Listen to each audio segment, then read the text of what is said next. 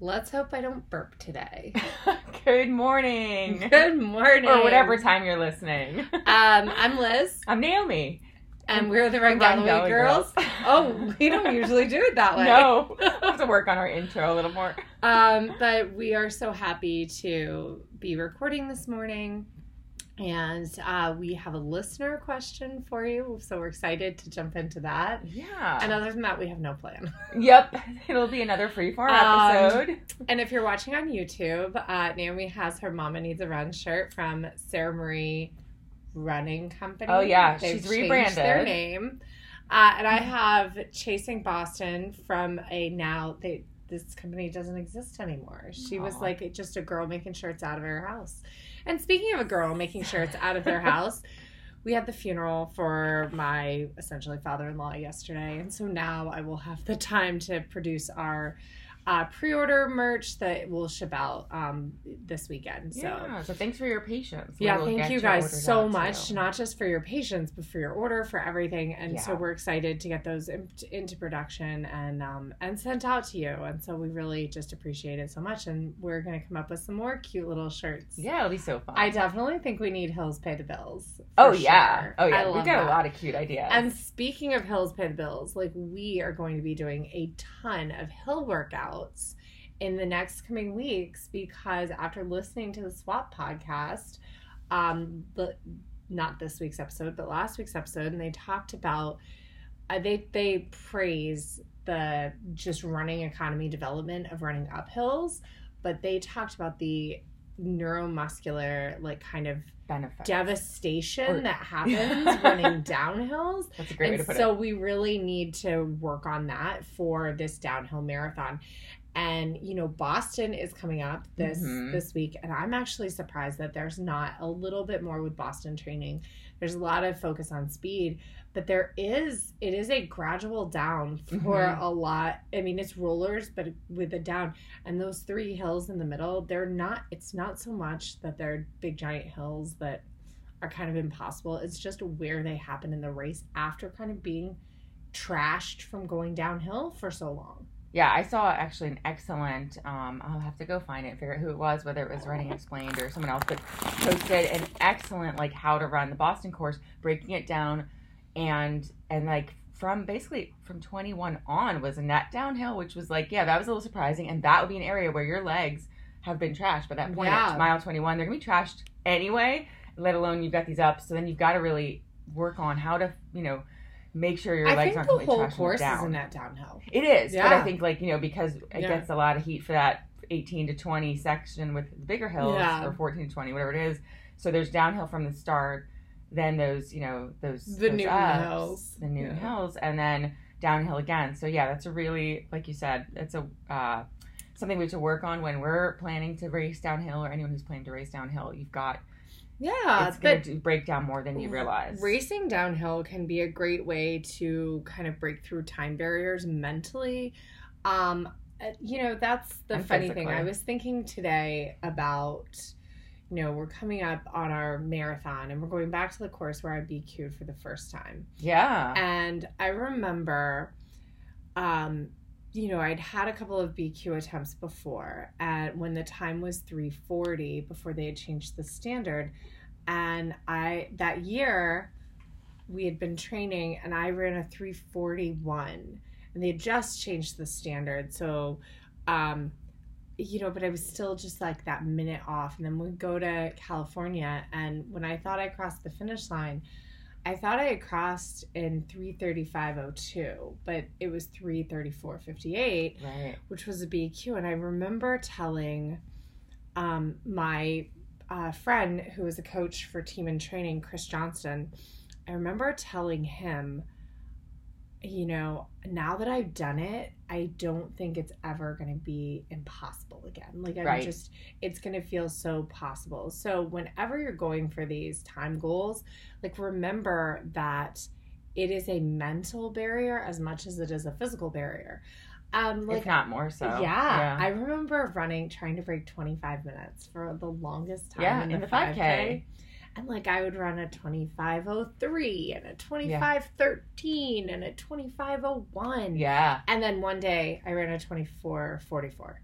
and it was like, oh, okay. yeah, I had a similar. Yeah, like I think my my my 5K at that time. Yeah, I think I was doing the same thing, trying to break 25. Just, I was elated with like a 2508 or whatever. I was Yeah. like, okay, awesome. And then, um, you know, and then like the next year, yeah, like I took it down to you know 23. It was like a huge Yeah. drop as I like you know grew in fitness, but it was like. It is. It's these mental barriers, even more so than yeah, physical. even more than physical, and it's really staying mentally tough through the race. And so, um, so it's just funny that you know I do. I think like as we're heading into Boston or Boston Mountains to Beach, I think that you know I am a little mentally like concerned, but I sh- I shouldn't be because like it's just running. Like, what's the worst that can happen? Yeah. it's just running. Yeah, no, it's, So- I think it really helps. We picked such an attainable goal this time. It's not a Yeah. stretch goal, and we really still, you know, our goal is fluid. We're not like setting Yeah. it in stone and, and saying we have to do X. We're not saying we have to break four hours. Yeah. But I think we can. I think it's I- there. Yeah, I, I think it's definitely something that's attainable. Um, you know, I think that it's it'll be whatever kind of happens on race day. Right. The conditions this- of race day could always, you know, it could Yeah. be 80 degrees. This cycle, I You feel never know. so, we we both feel so beat up that like it's it's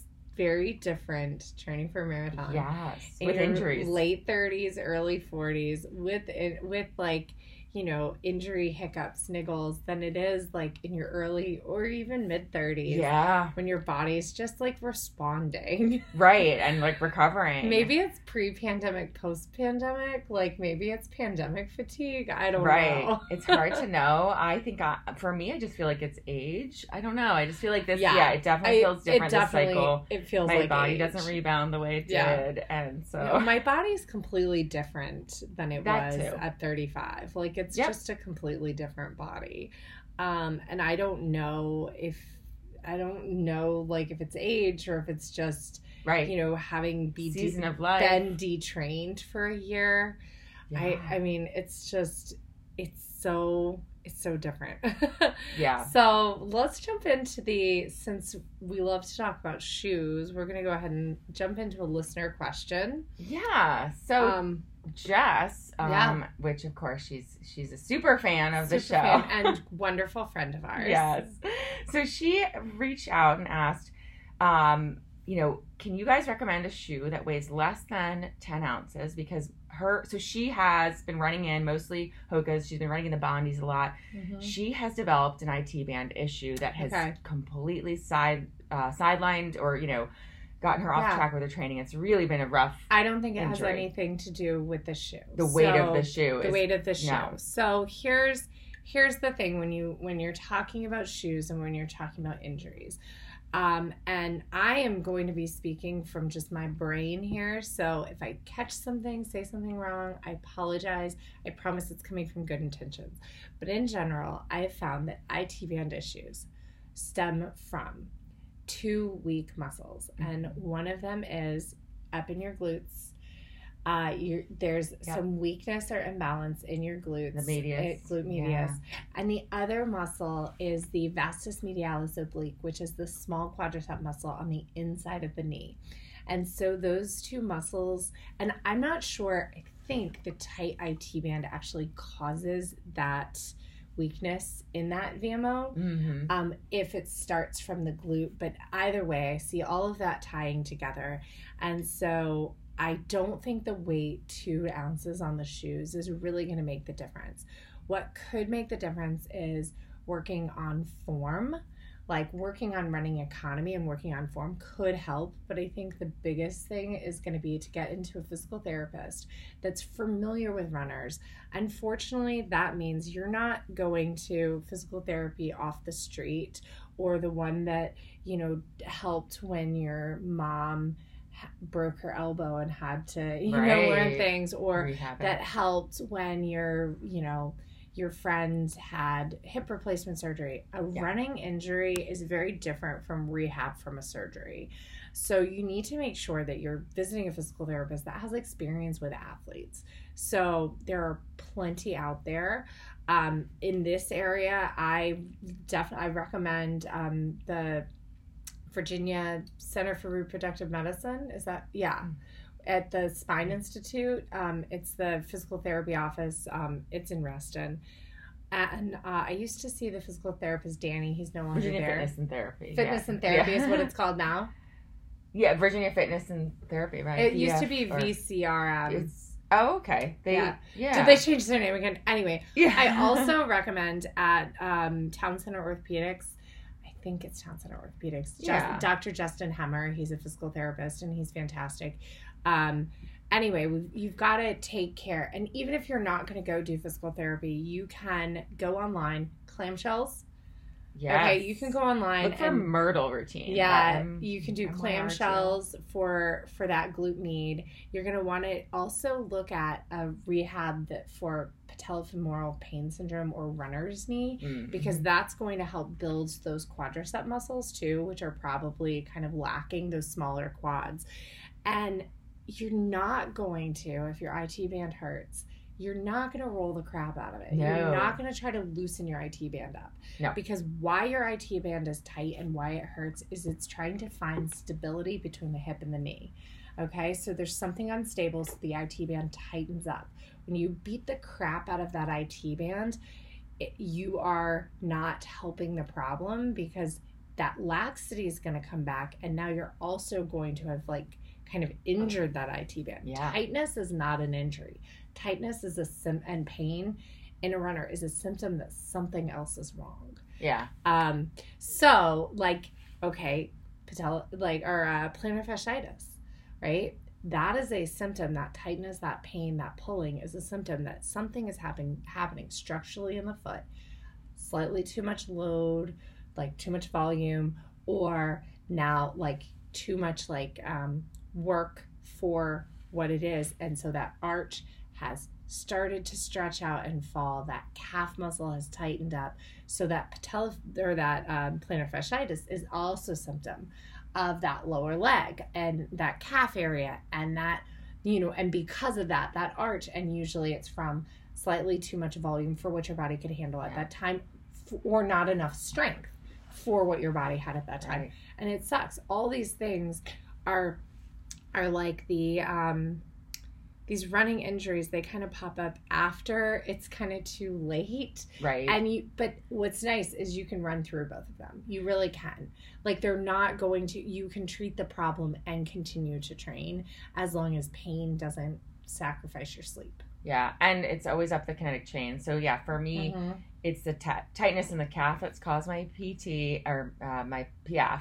And my and the tightness in the calf is because I started four strike four foot striking more Yeah. and learned how to like relearn how to run, which good and a bad thing because now yeah maybe it upped my cadence, but it also Actually, you know caused this problem. that is a fantastic thing to talk about today. Forefoot's midfoot heel strike. What should you be doing? Okay. You ready? Yeah So there was a time in the early 2010s where everybody was talking about barefoot running and forefoot striking and and midfoot striking and, and like being closer up on your toes and barefoot running, right? hmm And that was the way to run. Yeah. But after of- Born to Run came out. after Born to Run came out, right? And then and there was also this big right before that there was this push of get people in the right stability shoes yes. of like get them in like like everyone's a pronator. everyone needs high stability, mid stability. Like, let's get big, beefy shoes. So it was kind of coming off this cycle of big, beefy shoes. We were going into minimalists. Okay. Mhm. And it was like, oh, if you're a heel striker, you need to learn to midfoot and forefoot. This is wrong. You ready? Here we go. Um, forefoot striking is if you naturally do it, and midfoot striking, you naturally do it. That's fantastic. Awesome. Great on you. Your risk, high risks of injury are going to be in your calf and your lower leg Mhm. right?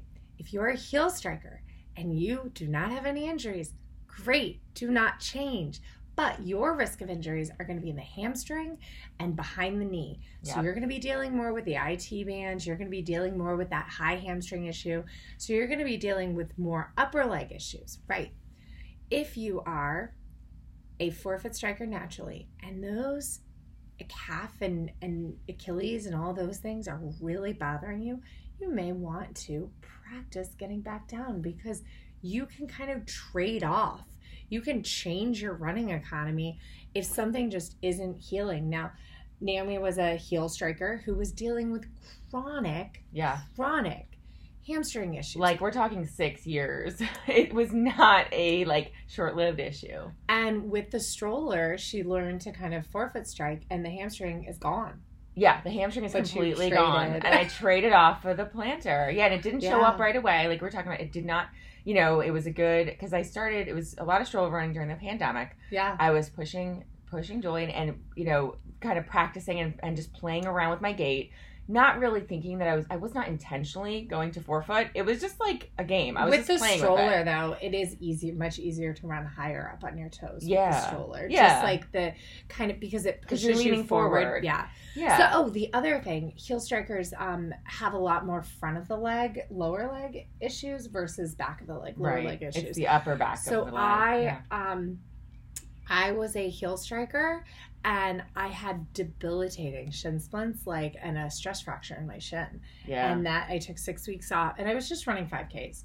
At the time, I took six weeks off and worked with Chip and came Yeah. completely onto my toes. And so I am like a toe runner. yeah I'm probably a little more midfoot now than I've ever been with the with the weight and being like I my stride length has shortened so much coming back this this season than it was when I was um At racing and in peak Like- fitness. My stride length is shorter, my cadence is actually higher, which I'm hoping is a good thing. I, it has to be I mean, maybe, maybe, yeah. Um, you know, I'm just kind of following Jeff's like keep it quick, keep it light because I would imagine the moment I want to kind of open up that stride length, Right. that quick cadence with a large stride will get me some pretty great speed. We just haven't played around with it much. Well, except this weekend. Yeah.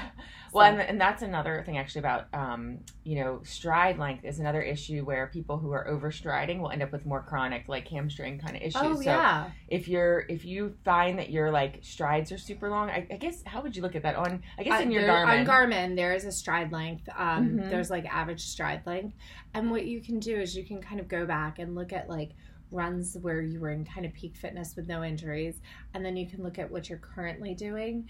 You can kind of see patterns. I wouldn't look at one run off Right. the cuff. I would kind of maybe chart it out as patterns. Um, certainly, slower runs are going to have shorter stride lengths. Yeah. Faster runs are going to have longer stride lengths. But the interesting thing is the my stride length um, between my two marathons, my two BQs, there's a small difference in those, and I'll have to go back and look. But That's interesting. yeah, yeah, there's a small difference. So maybe elevation plays a role too. Um, but yeah, so back to Jess's question with the Bondi, she was curious about is the Bondi causing this? And I would say more it's her foot strike pattern versus the actual shoe itself. Yeah. So working on it, this could be this could be the wrong shoe for all the time training. Mm-hmm. My recommendation, and people don't love this because running shoes are so expensive, is you should be rotating a bunch of running shoes. And this recommendation comes from old, old, you know, you need to let your foam rebound in the closet. Yeah. Oh, Um, Old myths. knowledge, myths That's a that are- myth. yeah, it's a myth. no longer- You don't. But the idea is, and even if you're rotating between two of the exact same pairs of shoes, you're going to have slightly different wear patterns Yes. on every pair. And those are going to keep your small muscles kind of adapting. And you're also not going to wear down a pair um, to where you get three to four weeks out from race day and they're dead and you need new shoes but you don't want to have and brand new. don't 'cause- right and then now you've got a new pair of shoes that feel slightly different and they cause one of those small muscle niggles Yeah. or injuries that kind of derails the rest of your training you need to have a pair you need to i really think three to four pairs of shoes in your rotation and if you think about it this way let's say you're running 100 miles a month and each pair this is on average and each pair lasts three mile 300 miles if you buy three pairs you've got nine months of running nine months of running you're just front loading that cost right. um, or as you're coming into running buy a pair every month and then you're always it's like cd laddering you're Yeah. always you always have one expiring and one new one coming Yeah. in And So- ideally, if you can, like, and I wasn't doing this for a long time, I was wearing the same brand, the same make model of shoe.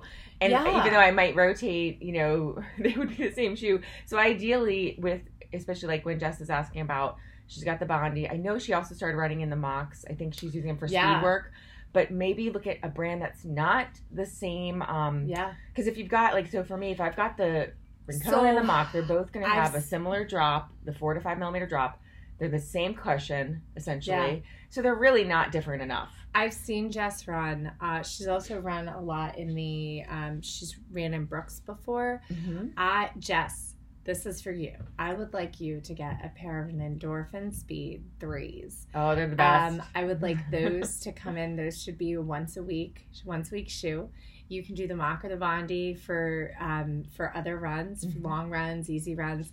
Um, the Endorphin Speed three, I'd like to see those. Try those on your tempos. yeah. And for your next races, um, and I think I've offered this before now that you, once your injury is kind of healing or stable, but you can always just run in my parking lot in them. I'd like to see you get some fast shoes with carbon plate in them. Um, uh, probably either Nike or Saucony. Um, I'm I'm just not recommending the Hoka one for Hoka runners. I'm not sure that there's enough advantage in the carbon X's at this point to where they make them that much better than say the tr- like the Machs or the or not the Machs the um rincons like your same Right. like trainers. i think the rincon is such a fast lightweight responsive shoe Mhm. that even because and i say this having run marathons in the Kinvara, i think it's fast i think it's like a racing flat like the Kinvara is like a racing flat Yeah. sure it doesn't have that carbon and that extra bounce but it has the other like for years people just ran in racing flats Yeah. so i It may not be worth the Right. like although the money. the I mean, they're fun though, and they do have. There's they're a fun they, they have a are- speed the roll. rocker. Yeah, the rocker makes you 10K feel a little faster, though. but I think they're a 10K shoe. I think they're a track workout shoe. I'm not sure they're a marathon Yeah. race shoe. I didn't feel that. And granted, I have the first gen of them. I Mhm. didn't feel that like that lower leg freshness in the back half of the marathon the way I do in the Vaporfly. they don't have the bouncy trampoline soles. Yeah. That And, so well, and I dealt with cramps in the marathon yes, in them. Same. No, I'm still happy I wore them. They were comfortable, but I didn't get that fresh feeling. I, my legs feel fresh the longer I run in the Vaporflies, which is really cool. which is very, very cool. and in fact, this weekend, scared, we went out and we did what was supposed to be marathon pace miles. hmm Yeah, so we were supposed to do a block of seven, which is a pretty intimidating block. It's not Especially for us because we've never done that before. because we haven't been doing them because we were we were building up from what we were had a, a three, a four, a five. I don't know. We kind of skipped them. Yeah. So we were supposed to well, jump. we d- we we, did the three. desperately needed a down week, so we we traded that workout for a down week because we essentially traded our advanced Yes. plan down to an intermediate plan. Yeah. So it was it was sanctioned, a sanctioned trade. Yeah. Um, but then we decided to kind of move. Move the there, there's my burp on the podcast. um, we decided to move our weeks around, and so we we were like, all right, well, we're feeling like we need to do something this weekend because we had essentially another down week, kind of skipping our 26. We're cutting it Or- short. yeah, shortening it. So so we did the seven mile block, and we were supposed to be 909.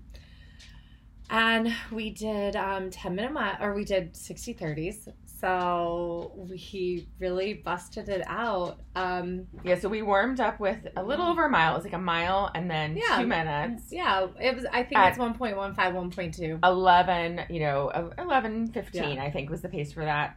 I'll pull up our splits. And then, yeah, we essentially And then we fucking crushed it. well, so we, that first one out from there, we oh, we said, did we were like, oh, well, let's do 115 and 30. Yeah.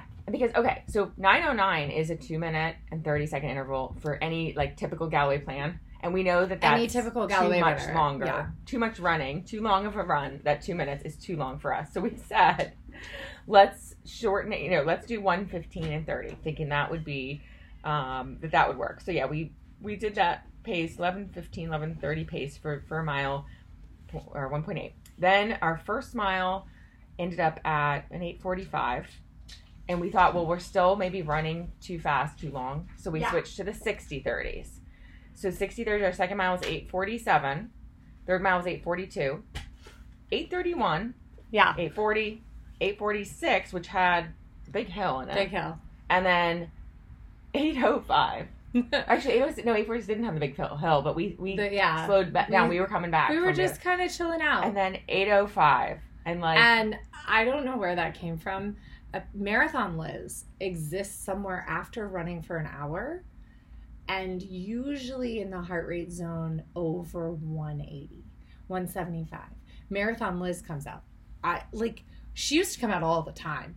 Like we were running, I remember this one run, and I'm like, we're we're running, and it was a long run, and we just decided to throw in a fast mile, and I'm like easily just cruising at this like six six Yeah. pace running, and I'm slightly ahead of Naomi, and and then like the beep happened. We were doing 90 30s, and I think we were hitting seven thirty six or something ridiculous, and and I was like. I was like, oh my gosh! I was like, I looked down at my watch and I was like, su- I was like, future marathon pace yeah, because that's how like blindly I believe in it in was things. And Naomi was goes, there. she was like, yeah, I saw it. She was Yeah. like, you're gonna break three someday. I saw it with my eyes, like oh. no joke. Yeah, so in that last mile, I mean, our you know our our run speed, and we saw it dropping. We were like, oh, we're running Yeah. at six thirty. Oh, we're running like our run speed got to six oh two for the pace during that mile, and yeah, um, I did my heart rate did go to max zone, and i and I and we we said this is not marathon pace. no, no, we knew it wasn't. We knew it wasn't. We knew it was more threshold. We knew it was more tempo.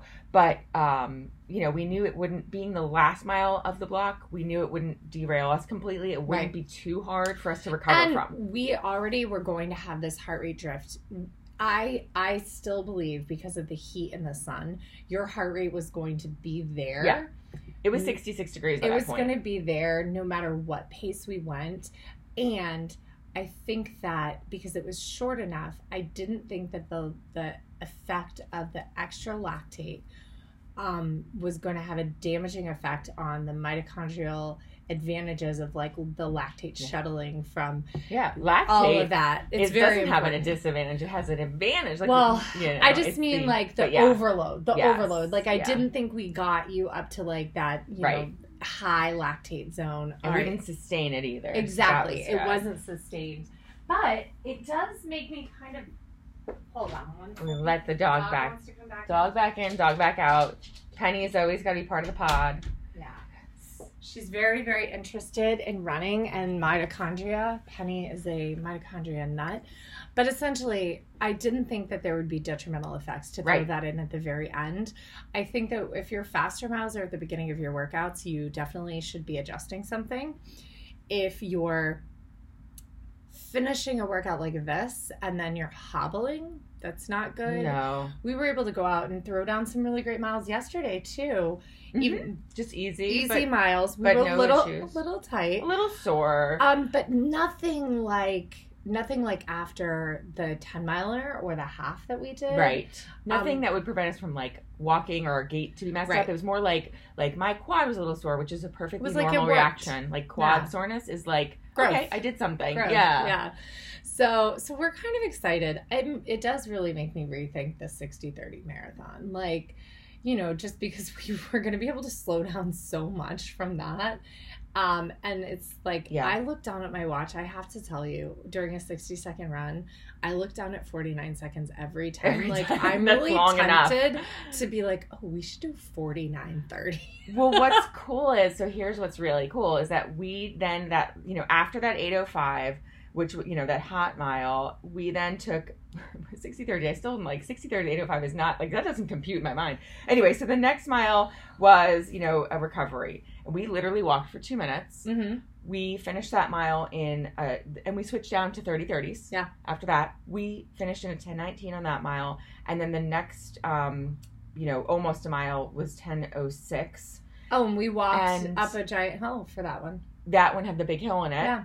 and then the last little half mile because we we wanted to lap it at 10 just to see what it looked like the last little half mile was 10 27 and what was cool is so the overall even with 11 30s at the beginning Mm-hmm. 1030s at the end, we had an overall average of 916 for 10.5 miles. Yeah. Grade adjusted pace in Strava, 909 for 10.5 Which miles. is four hours. so it shows you that you can take a recovery. So even on race day, Like Yeah. if you've got like you throw down that hot mile and your heart rate goes up, you're like, whoa, okay, I'm not sustaining this 805. That's ridiculous. Yeah. Let me just. You don't need to throw away your whole race. Exactly. Now, the risk is so in marathon running and in all running in general, the risk is if you burn that fire too hot and flame it up really high at the beginning, your body is going to kind of go into stress mode and it's very hard to get it back. So that's why we talk about controlling right from the beginning and Yes. going slower than and I would say in every race distance you can do this.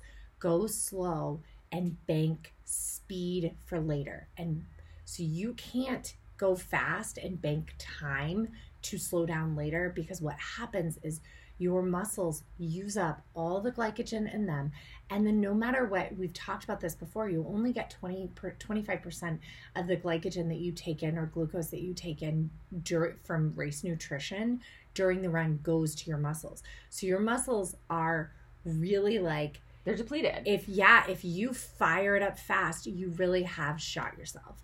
You've got to make sure that and i've got to stop saying that phrase because it's not a good one um, but you've really got to make sure that you're taking things out slowly and that you're stoking that fire gently from the beginning because you 100% can bank speed for later.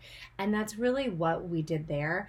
Um, now not all is not lost if you are going out let's say and your goal is to run you know a nine minute mile for the marathon and you go out and your first mile is an 845 not all is lost.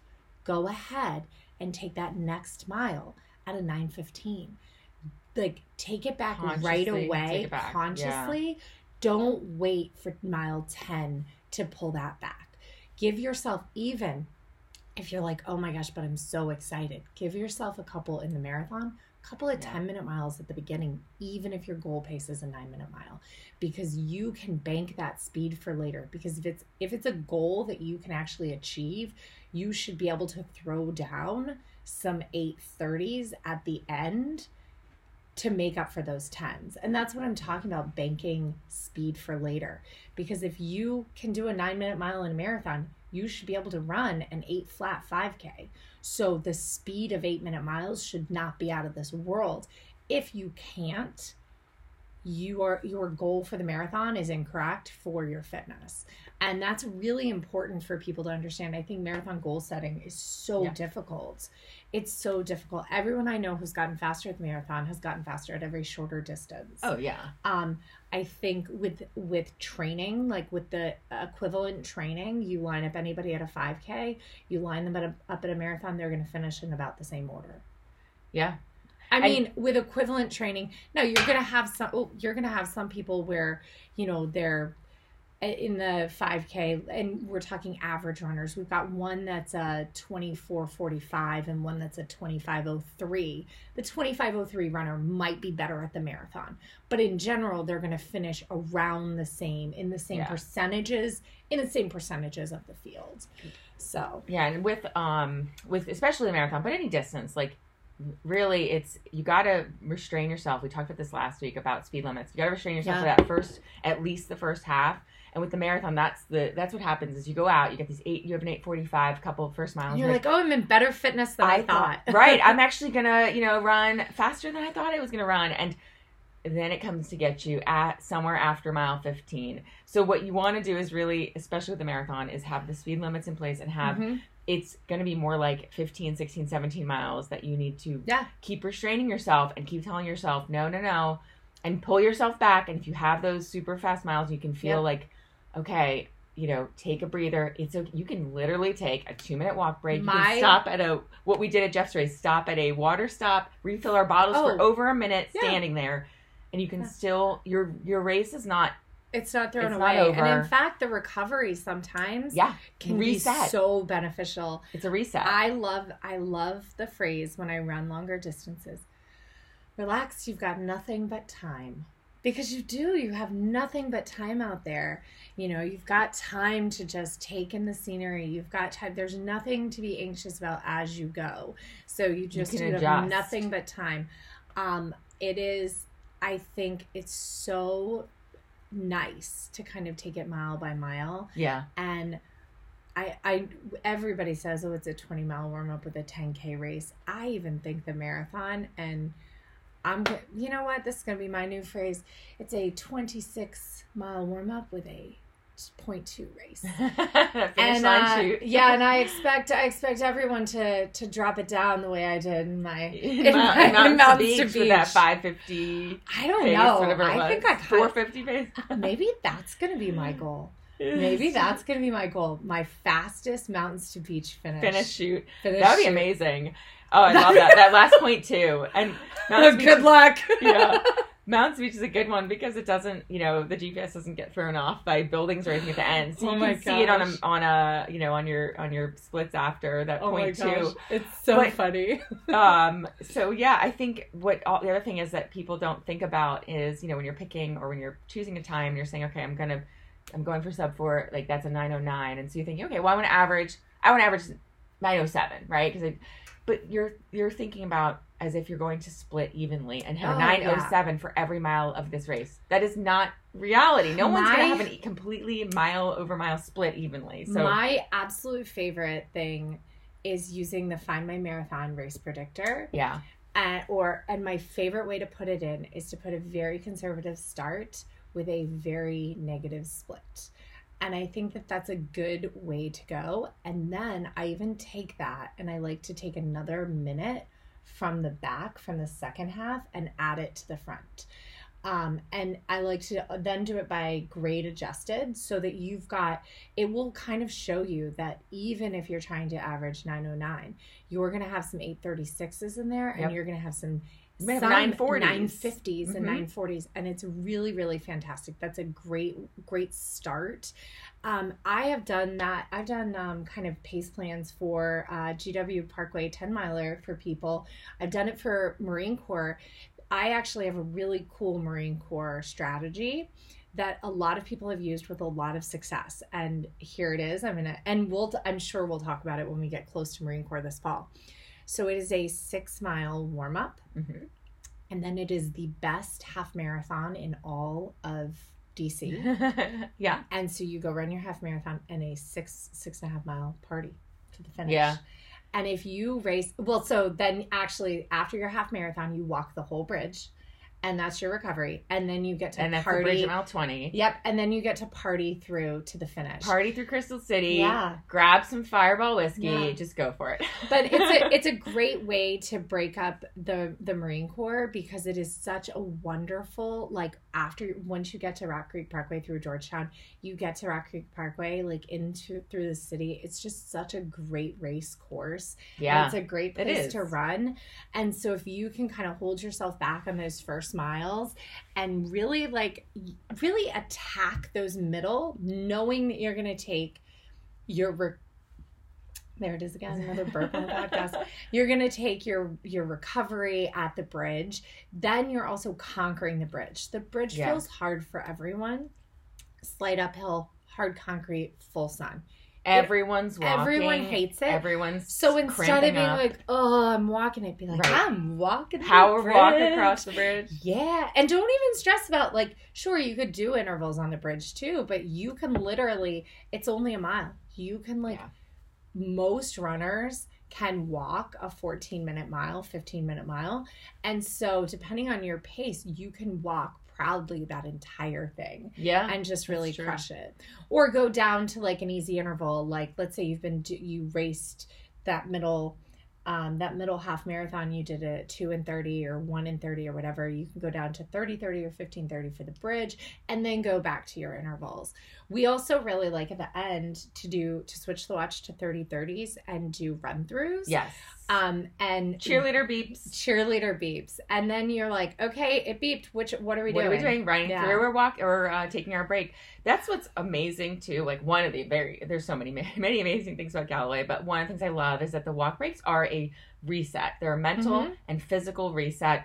And you have that ability to switch things up you know at any point during the race. You can make Yeah. decisions on the day. You can change you know the plan based on what you need to do at that moment. And maybe it's running less, maybe it's running more, and you know it gives you that flexibility. And that's why we really recommend a, a timer, an interval timer that is separate from the one on your Garmin.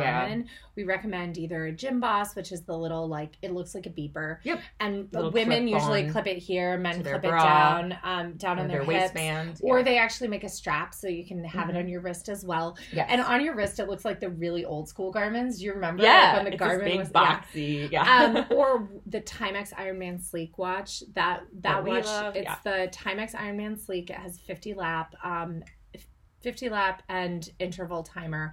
Um, make sure you're getting the Ironman ones. Not all of them have the interval timer. Yeah. And speaking of Ironman, actually, Jill messaged us um, just the other day. She still has my BP watch, Yeah. and she's d- running down in Florida, and she's Yeah. like, she's like, I'm so glad that I had it. She was not interested in intervals when we were training at No, all. she doesn't like doing it unless she did you not. know. And then she was like, I'm doing an Ironman. I think this is the only way I'm going to be able to get through it. And now she's like kind of a convert. And the same thing Yeah. um, I don't know if I told you this, but th- when we both did Richmond that year, and I had my friend Colleen pacing me, Yeah. she she was doing Ironmans. Um, she went and did Kona. Like that's how good she is. Yeah. And she goes, you know, I was so happy that I had done that marathon with you using intervals because before the sun went down, like it was everything I could to just keep moving. Um, and so the intervals really saved me. And then Aw. once the sun went down, I was able to like pick up my run plan again because she's a she's a very very strong runner, Right. Very strong cyclist. Swimming is not. I mean, she's gotten so much better at it. I mean, she's Obviously, she she's went to Kona. Kona. so she's good enough. she's to- amazing. to get She's Kona. amazing. But I remember um, the race where she qualified for Kona. They had some issue where they had to cut the swim Yeah. a little bit, and so did it, was it cut the swim or cut the bike? Anyway, it basically she's just and- yeah. she she's phenomenal. But again, um, The intervals kind of intervals don't right. Intervals do not have to be for slow people. Intervals do not have to be something that you work towards getting rid of, even Yeah. if you do find that you prefer because I've heard this from a lot of runners. I just don't want to take a walk break, right? To walk through water stops. Even if that's all you do, you will get some performance, some mental performance gains, mental gains and performance gains during races. Yeah. So, um, and and using intervals when you're training like she you know right now she's in florida when you're running in hotter conditions than Yeah. normal if you're running in more difficult conditions than normal if it's On- the ironman the marathon in the ironman if like you if that's that if you have an easy yeah. run and you look down and you are close to your half marathon pace and you're like but it feels easy take a walk break and then do it again because you're going to get more adaptations from turning that into a low threshold workout versus with the recovery than you are from flooding your cells with lactic acid even though your body can even though your body can shuttle it out just fine. But by keeping it at a lower zone and i'm not explaining it as well as david and megan so go listen to the swap podcast. What happens is when you keep that lactic acid right at that level where your where your cells can shuttle it out easily the, the cells your mitochondria learn to to be more efficient at it Mhm. right? But when you overload them sure you're going to get some performance gains might not hurt your body but you're not going to get all the improvement from that zone 2 lactate 2 millimoles of lactate training. Right. So if your race pace is your goal race pace is an 845 and you're going out and running all your runs at 845s, it's time to slow down. yeah Uh, and Naomi can tell you, you get faster when you do that. yeah exactly from experience and that's what that's what changed for me was going from running all my runs at 8:45 and and then still not breaking four in the in the marathon to switching to where I'm not running slower. We're still running We're running faster. freaking seven think- minute to down to six minute pace. I think in these run runs. speed, run speed, you run w- way faster now. than Yes, even than I did even though then. we're slower and not as fit as we were then, right. we are our run I- speed is is fast. Yeah, I think my run speed has gotten faster in the last year than it Yeah. was when I was in when I was in PR shape Yeah. because at that time I was still learning Galloway and I was still doing a lot of like Longer was- intervals. And yeah the longer intervals yeah We actually had that conversation kind of on a run. You are a fast twitch muscle runner, like according to your genetics. Yet there were times where you were saying, I feel like I just need to run longer in order to keep this pace. And I kind of said this weekend, I said, actually, I think you just need to run shorter, faster. yeah We need to just use those fast twitch muscles and we just need to teach those uh, intermediate fibers to be endurance fibers, right? So it's Right. it's really like just teaching like it's not about going down to like just barely like what can you sustain for longer. It's about getting way faster. yeah no and I've embraced that this cycle Yeah, it's because so fun too. a year ago um, when i and we weren't training together a year Yeah. ago you were you started training for boston but you had taken a break and i was training for halves and i went and did you know the the half in philly and i think it was a 156 yeah. and i think i used 3 and 30 and that course is an easier course than jeff's race. And i was you know using 3 and 30 versus 1 and 30 at jeff's race and and essentially a faster time I if you, especially if you grade adjust it or but yeah or the same time if you don't. Yeah. so yeah, it goes to show that shorter intervals again can make before, you, faster, Make you faster. especially and and especially if you're in those 11 minute mile paces 10 minute mile paces and you're Yes. over 1 in 30 right now for your i i challenge you to go out and do if you're using longer on your on your runs i challenge you to go out and do a 1530 block for a mile but i want you to run fast for your 15s i want you to pr- like think of them as strides and just do one you know just do 10 15 second sprints like that. Um heck even four. If you're not using jeff's drills his cadence drills and acceleration gliders those are fantastic for improving running economy and improving foot speed. Um you know mixing it up variation like training is not about doing the same thing every day. Yeah. training is about mixing it up having some polarization in there um, and we talk about easy miles and there's no such thing as too slow and we embrace the easy and we love the easy yes. but it's also you've also got to do some you gotta do the fast too. some fast fast and furious too And, and then the adaptation happens in in the rest. And So, there's a lot- between. There's a lot of adaptation to gain no matter your age no matter your fitness. There's a there's a lot of benefit. Recreation runners we all have so, so much potential and so much untapped potential. If you're looking at somebody who you started running with and now they're like ridiculously amazing um Yes. And they're ridiculously amazing. Like, definitely ask what they did in childhood because, you know, this is a super fun stat. The fastest kids become the fastest adults. So, your Makes sense. childhood fitness does, in some ways, like the outliers are going to be the outliers as adults. Yeah. Um, but it, in other ways that it doesn't dictate anything because I know a lot of amazing child athletes who have they they were amazing child athletes now they're And adults they're not. and yeah. they just lack um they lack the drive or willingness to do anything because um the fun the play was burnt out of them So, Yeah, because remember keep it yeah. fun yeah, exactly. Keep it fun. That's that's a good stat because like you look at Lauren Fleshman and Megan Roche, and both of them were. I love their stories of when they were 11 years old and they only you know beating every single boy in their Yeah. school and in their county, and it was like, yeah, oh my gosh if my sister know. ever decides to run she's gonna blow me out of the water like i'm serious I She's- know she would be She was so good phenom.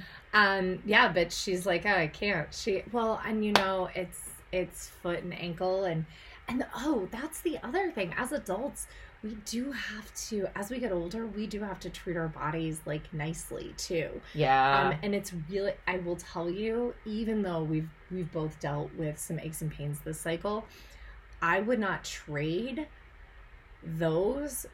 I would not trade my fitness to not have those, if that makes sense. Like, right. like Right. You mean like in, if you didn't have the injuries, but you were sitting on the couch yeah, and not working out, like that's not a trade off. I would I would much rather take. That's why I'm still running through the Yeah. pain because I'd much rather have the. Yeah. Well, so a friend of mine, I just found out that she went on a she went on a trip with her work to Alaska. And last cool. last summer, she like fell while we we love these motorized scooters that are everywhere, and she and her husband took them out, and she fell either before or after using the scooter and then again in her backyard and hurt her ankle really badly Oh. fractured her ankle last summer and then this year on the plane on the way to alaska did something and tore her acl Oh my god. so she's got to have acl surgery and i have gone through pcl surgery um, on my knee and so like i've had debridements i've had other things happen with my knee and i was much younger but the advice that my at the time when I hurt my ankle, I was actually close to this weight and I was not very fit. I was drinking all the time. I was 23, not my ankle, my knee. I was 23 or 22 because then I turned 23 and had the surgery. Anyway, um, my doctor said, I want you to get into the best shape of your life before I do surgery because it's going to make rehab even better. yeah. So that's what I did. Um, I did mat Pilates. He said also like studies when you when you tear your ACL and you don't repair it, you're at a higher risk of osteoarthritis later. But that's long term. For six months or so in a hinged brace, just you push through, you get into really great shape. You can with that hinge brace on, you can do almost anything. You can lift, you can, you know, walk, you can even kind of jog. Like I mean, I've had athletes as long as you know you're feeling stable and it's not throwing off your gait, you can get into pretty great shape. And so I I told her, I said, "Listen, I was like and Jenny call me like let's let's go um let's go walk. Let's do mat pilates together, whatever." Um but I I definitely told her. I said, "Listen, like like I know after your ankle we were gonna like swim and and all of this. I was like, let's get into really really great shape. Let's get through the summer before you have the surgery, because then you're not having surgery and sedentary during the hot months when it's hard to get out and then you're trying to gain back your fitness when it's cold and you, it's hard to get out like let's get let's get you the best shape of your life because she's i want to say she's 36 or 37 so she's a little younger than us and anyway so And I, I hope she takes me that up much yeah better. The recovery Yeah. from surgery, yeah, from any traumatic thing, right? Like the yeah it's like birth, like be you know being in better shape during my Yeah. preg- my most recent pregnancy with my son versus my daughter, like really let even though you were older and much older much older like way older like geriatric yeah no so they it, it definitely helped me like i wanted to stay fit through pregnancy for a variety of reasons but i knew that one of them would be you know being able to come back stronger and not have to like struggle like i did after my daughter with just you know the simple things But like I think I think I did hear you say after the fact um, that you wish you had done different some different exercises during pregnancy and not run as much. um so i don't know if i would have i think i shouldn't have come back so quickly to running. Yeah, i think that i could have probably not run so much during pregnancy and maybe the I don't later know that would was have like Yeah, because I did end up with some prolapse, which thankfully has resolved it oh, on Oh, its own great. at this point. I don't have that issue, but I did have some uterine prolapse, which is like your uterus is leaning, pressing into your bladder, and makes you feel like you have to pee all the time. And this is after you've given birth, and a lot of women, of course, it's like probably more than 50% of women who, you know, will just not realize it's an issue and they're leaking or having, you know, they're sneezing Yeah. and they wet themselves. Like, that is an issue, ladies. Like, Yeah. get go to a you know a PT who specializes in another PT that you Yeah. want to go to the right kind of PT that specializes in, um, you know, in in- postpartum in, recovery, exactly the and postpartum. women's health, and yeah, Yeah, and so fortunately, I, you know, resolved. But like that's one of those things where you can cause more damage by like pushing through and being Yeah. like that superhero of like, oh, I can just keep running through pregnancy and I can keep running through, you know, run right. yeah, and some birth. some women can and some women can't. Yeah. And remember that you know, I mean, we'll probably have a whole pregnancy. Yeah. Hopefully, we'll have a whole pregnancy ish like episode Series. series on the pod. But you know, remember that when you give birth, you have a like giant scab in your uterus that Yeah. has to heal, and so the six week guideline is is just a guideline. Um, it could take much longer. Don't feel like you have to be a hero. I like to say that you know you really don't even think like you have to do anything until you're three months after birth. Um, you know, because your body has a lot of healing to do. Don't feel like you have to get anything back because you have a brand new body. Yeah. You You're know, not going back. You're going forward. forward, forward Don't- in time. Don't look back. You're not going that way. Oh, I like that. I like that a lot. So, um, hopefully, we've inspired people to, uh, to you know be amazing and and keep running and you know slow down to get faster and bank some speed for later and all the things we've talked about today And if you want to support the pod, you can visit rungallowaygirls.com slash shop. yeah Um, there's we have our lots links of great our links there Yeah, You links can to our shop- affiliates. Shop at beautycounter.com slash run galloway girls um, and get some amazing skincare and sunscreen which i definitely needed sunscreen this weekend i already have tan lines from our run so I, I used my beauty counter on Sunday, so I would I I st- I have some tan lines, so And, like, um, oh no. And Orgain, if you go to um, Orgain, you can use code Coach. Is it Coach? Coach Liz Liz 30 thirty for a discount. for a discount, and um, that's you know our favorite protein uh, shake. And I Yeah. even got my daughter to drink some yesterday, and she said it, it was pretty good. oh, And I'm gonna get her to start drinking that because we need her to you know fatten up, gain some weight. Get so Yeah, some because- muscle. Oh, one more thing. I know that we're already heading into an hour, and I thought that this was going to be a short podcast, but I guess not. I got to speak to a high school runner um, at uh, the visitation service on Monday night. yeah. Um, and she's a freshman in high school, and she is just rocking it. And so Oh, now cool. I'm friends with her on Strava and on Garmin. Oh, fun. And so I can't wait to see her running. She is going after a PR in the mile this weekend at South oh Lake. Oh my gosh. So I actually thought that it's on Saturday. I was I was hoping so. There's go a meet on Saturday, so we might not be able to do mile repeats there. Well, we can. Yeah, But we, can, go, watch. watch. Um, she is she wants to break her PR is five fifteen right now, and her race plan is to do seventy fives for the first three laps, and then bust it out as All fast as she can. That's so exciting. I'm so and there's another girl that runs a, her PR is like a second faster, and so they're like going to be like Yay. trying to have each other together. to like help, yeah, which like is really really exciting. build off. That's um, cool. And we've actually seen her out in the races, and and I was like, Carolyn, I've seen you on races, and I've like screamed. She's like, Oh, I look for you now. I was like, Okay, good. Aw. I was like, Well, if you ever want to like borrow sparkles, you and your team, Yes. I think I think it would be so cute because um, I think in high school, I think relays are really like where it's at, yes. and she's on like the four by eight and the four by four. Um, and like her four by eight, she's like really excited about, and the eight hundred is her favorite event. I was like, Oh, oh wow. you like the pain cave? she's a yeah. I was gonna She's say. like, well, I think it's. She's like, I know you get a lactate in the 800. I'm like, do you even know what you? Do you even know? Like, if yeah, I'm like, you're Yeah, fine. 800's like you're the a child. you're uh, a child. Keep run, run faster. Um, That's cool. But she's uh, so she's um, but she thinks the mile is harder. That's the 800 is her is her favorite. Cool. So yeah, That's it's really exciting, and she's already running a 59, 58 or 59 in the 400, which is like that's good enough to go to college. That's awesome. Yeah. That's exciting. I, my friend Jen ran the 400 in college, and we were out doing 400s when I very first started running, and um, I was throwing down 72s, which is pretty fast. It's Yeah. 112. It's pretty fast. And she goes, "How fast do you think you can run?" I was like, "I was like, I don't know." And she goes, "Okay, I'm gonna start ahead of you. Catch me." And I did. She goes.